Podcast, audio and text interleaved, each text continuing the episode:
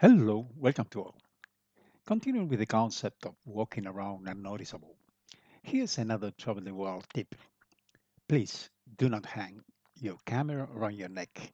Not to mention if it's an expensive model from Leica, Nikon, Minolta, etc. Professional equipment can easily reach up to six or ten thousand dollars. That's an extra reason to be careful while on the road. I know it's comfortable, but it's also dangerous. You can be spotted half a block away by doing it. Think about it. There's no need to advertise your belongings, isn't it? So keep your camera in your backpack at all times and only take it when needed. That will make yourself less vulnerable. Now, you will notice that I emphasize a lot about the need to be unnoticeable, to become almost a shadow when traveling. By learning to be inconspicuous, you are paving the way for a safe and pleasurable travel.